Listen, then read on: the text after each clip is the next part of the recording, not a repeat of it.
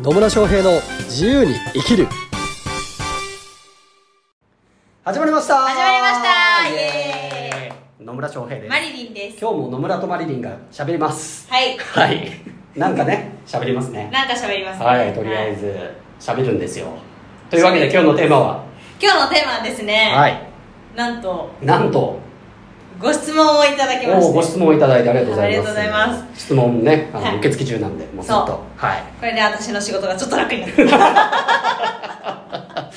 はいはい。というわけでちょどっんなどんなご質問をいただいたんでしょうとかねとその質問は何かというと、はえっと野村さんよくミッションを掲げてるじゃないですか。いよくミッションを掲げてるってなんか日本語がおかしいんですけどはいミッションを掲げてるじゃないですか。はいはい、ありますねはいそのミッションができたきっかけを教えてくださいとねご質問をいただきました。はい。おありがとうございますありがとうございますミッションねちなみに私のミッションは自由に自分の人生を歩む人を増やすっていうのを掲げてやっておりますはい。 存じ上げております。ご存知上げておりましたかはいはい、そうなんですね、まあ、自由に生きられる人をね増やすっていうのをミッションに掲げて、まあ、やってるわけなんですけど、このミッションを掲げたのが何年前かな45年前ですね45年前はい45年前のはず4年前なのかなもうちょっとはっきりした時期は覚えてないですけど、う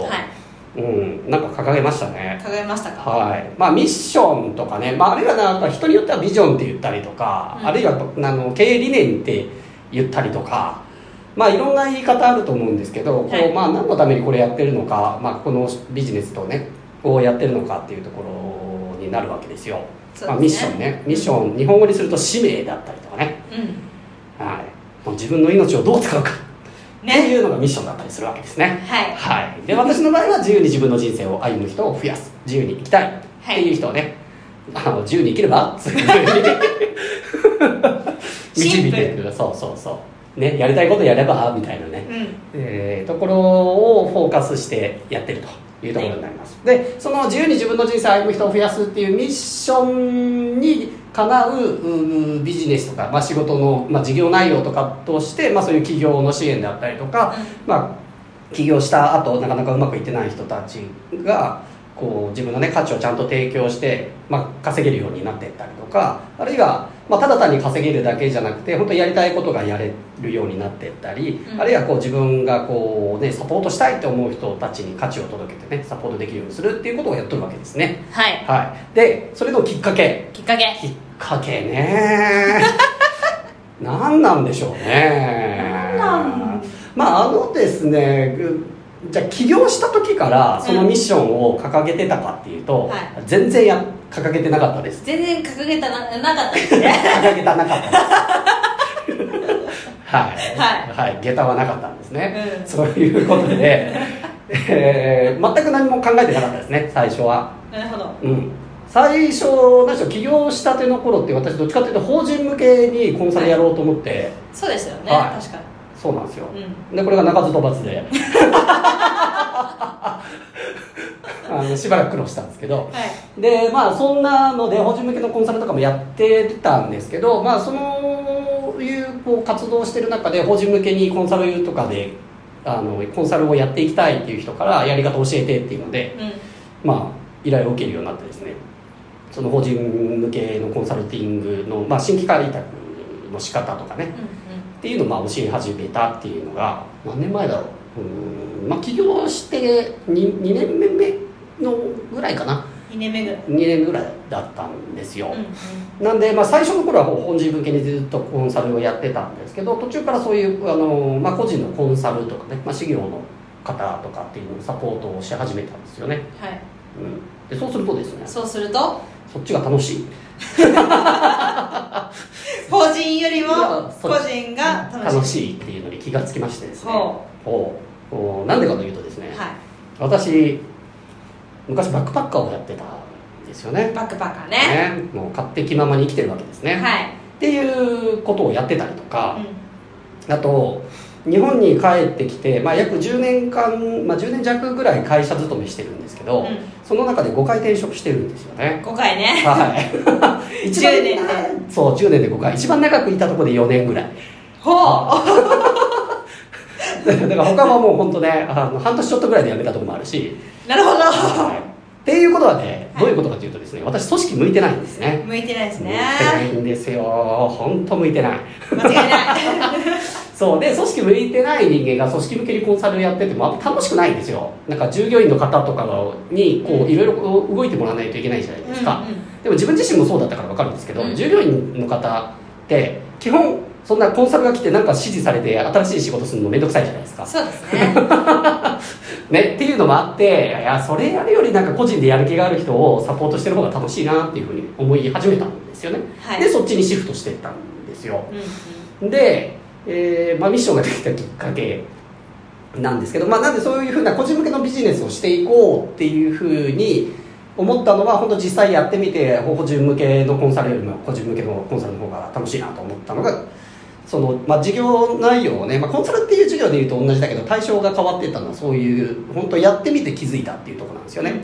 でまあそんな中で実際にミッション作ったのは、えー、とおそらくですけどおそらくってもうちょっと過去のこと 過去振り返らないん で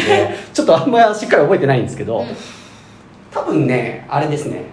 まあセミナーでなんかミッションビジョンバリューみたいなのをはい書き出すようなセミナーを受けたんですよ。はいそうですねはい、そうですねそうですねって、まあ、マリリンもね受けたことがあるはうーまあ、私がビジネスを学んで影響を受けた先生の、まあ、それまでが講座だったんですけど、はいうーんまあそういうあでなのでそれまで経営理念が大事だよとかっていうのを話は聞いてたんだけど具体的にじゃあ自分でそこまでは考えてなくて、まあ、とりあえず売り入れりゃいいでしょみたいな感じでやってたわけですよはいでもそのミッションとかビジョンバリューっていうのを考えよう、まあ、その時はなんか自分の事業でっていうよりはこう、その講座の中でチームができてたんで、うんそのチームの中でっていうのを作ってたんですけどあやっぱりなんかこういうのを掲げた方がいいなってなんとなく思ったんですよね、はいなんで講座を受けてそういうミッションとかビジョンとかバリューだったりとかっていう考え方を知った時にああんか自分のこう方向性を示したりとか自分が一体何のためにこの仕事をしているのかビジネスをしているのかっていうのを他の人にも伝えやすくするために作ろうって思ったんですようんうんでまあいろいろ考えるわけですねうんいろいろ考えていろいろいろいろ考えたのかななんか すんなり出てきたような気もしないでもないんだけど、はいまあ、とりあえずもう自由っていう言葉はうん外せないなとなるほどね自分が自由だからそう自由そう私にとってもキーワードとして、まあ、自由自由でしょ、うんうんね、野村翔平イコール自由でしょみたそいうなだねここ外せないなっていうところからそのキーワードがあってじゃあ自由自由ね自由自由になんだろうみたいなことを考えて考えて、うん、なんかそうそう自由っていうのとあと自分の人生を生きようみたいなのも結構考えてたんですうんようんね、うんなんか人に言われてなんかこれ選びましたとかって、ねね、周りに言われたからこうだとかさ会社がこうだからこうだとかさ社会がこうだからこうだじゃなくて自分の人生なんだから自分で生きようよっていうところも、うんまあ、自由に、まあ、自由ってそういうことだと思ってるんですけどそうですねうんでその辺をこういろいろなこう言葉を考えてった先にあそっか自由に自分の人生を歩むっていうのいいなと。うんでもそれだけだったらこう自分のことだけになっちゃうじゃないですか、まあそうですねいやそれもうやってるしみたいな感じなんですけど、でも僕も私がやりたいのはそういう人を増やしたいんだなっていうのでまあ自由に自分の人生を歩む人を増やすっていうのを掲げてみたんですよね、はいうん、であ最初はねちょっともうちょっと言葉違ったかもしれないですなるほうんどちょっとだけねちょっとだけねなんか自由に自分の人生を生きるとかそんなんだったかもしれないですうんうんなんですけど、まあ、それでこうこう自分のセミナーやる時とかこういうミッションでやってますっていうのを喋っていく中であなんかちょっと違うなみたいなんでちょっとマイナーチェンジを繰り返していって、あなんかしっくりきたのが、まあ、自由に自分の人生を歩む人を増やすだなっていううんうん落ち着いたって感じですねなるほどはいなんでミッションをができたきっかけとしてはその講座でそういう考え方を学んだっていうのもあるんですけど、まあ、最終的に出来上がったのはこうややってみてというか自分で表現してみてうんしっくりくるかどうかかなみたいそうですねな、うんちょっと違和感あったらやりたくないですそうそうそうなんかね、えーあの形だけとかさ、うなんか綺麗な言葉だけとかって言っててもなんか自分の言葉になってなかったら意味ないじゃないですか、うだからこう喋ってみるとか表現してみる中であこれしっくりくるなっていうので出来上がったっていうところになりますねんうんなるほど素晴らしいはいなんでね、まあ、ミッションを掲げることを、まあ、私はおすすめはしてるんですよね、まあ、ミッションって言ってもいいし別にあの理念って言っても別に構わないんだけどな何のためにこれやってんのかなっていう時ところをねこと言語化しておくっていうのはねいいかなと思いますよ、はい、うんまあ、なんでかっていうとあの「なんでこの仕事をしてるんですか?」って言われた時に「うん、いや金になるからです」いやそれは別に否定はしないですよう否定はしないですけどって言われるのとなんかミッション語ってこういう思いでやってるんですって言われるのをどっちが、まあ、少なくともねこのあれ聞いていただいてるのコンサルとかコーチの方多いと思うんでん、どっちのコンサルにつきたいと思いますかっていう話ですよね。まあ、ミッション抱えてる方ですよねなんか金になるからさ俺のでしかも仕入れとかないから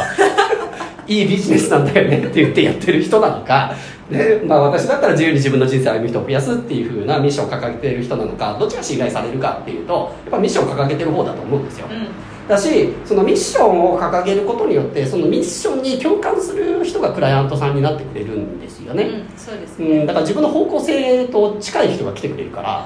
ねいいじゃないですかそっちの方が、い、うん、そっちの方がいい、うん、方向性とか価値観合ってる方がいいじゃない ですか